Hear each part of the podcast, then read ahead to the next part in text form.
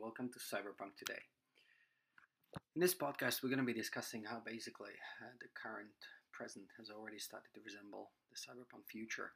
Um, but before we get into that, what is cyberpunk? You know, what do we mean when we discuss cyberpunk? Uh, there's many different ways to look at it, but one of the ways is uh, cyberpunk is generally a science fiction genre that discusses the quote generally dystopic futures where the daily life was impacted by rapid technological change, ubiquitous data sphere of computerized information, and invasive modifications of the human body. So let's digest that.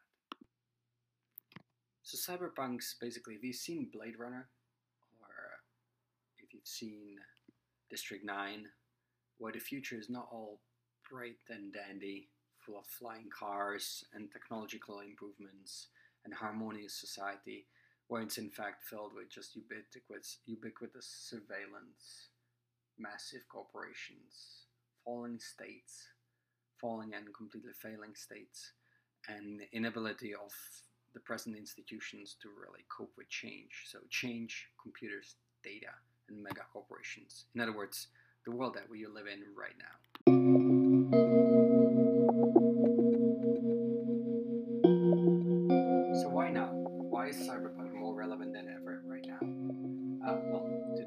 August 15th, 2020, and we're right in the middle of a so called coronavirus pandemic.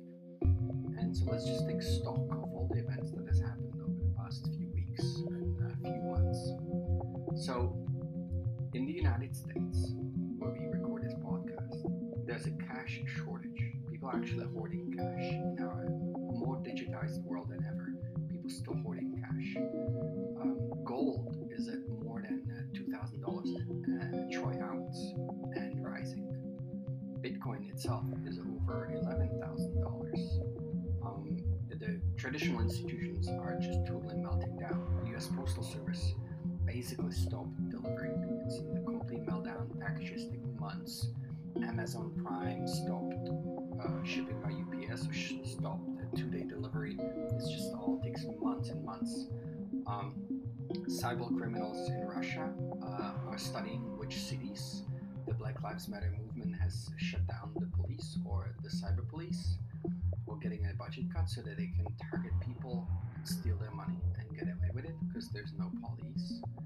Uh, botnets are using blockchain as uncensorable distributed command relay. So, in a sense, uh, botnets used to use centralized servers that could easily be shut down by the authorities, but not anymore. So to kick it off a little bit, this week we go, we're going to hear from two very special guests. One is a professional hacker, a crypto anarchist, and a founder of a alternative space in Prague. Another guy is a another hacker, you could say, a hacker of a phone network, a guy who has a phone network, a phone company that provides cell phone coverage that's not subject to SIM hacking. So stay tuned, and as always, stay dangerous.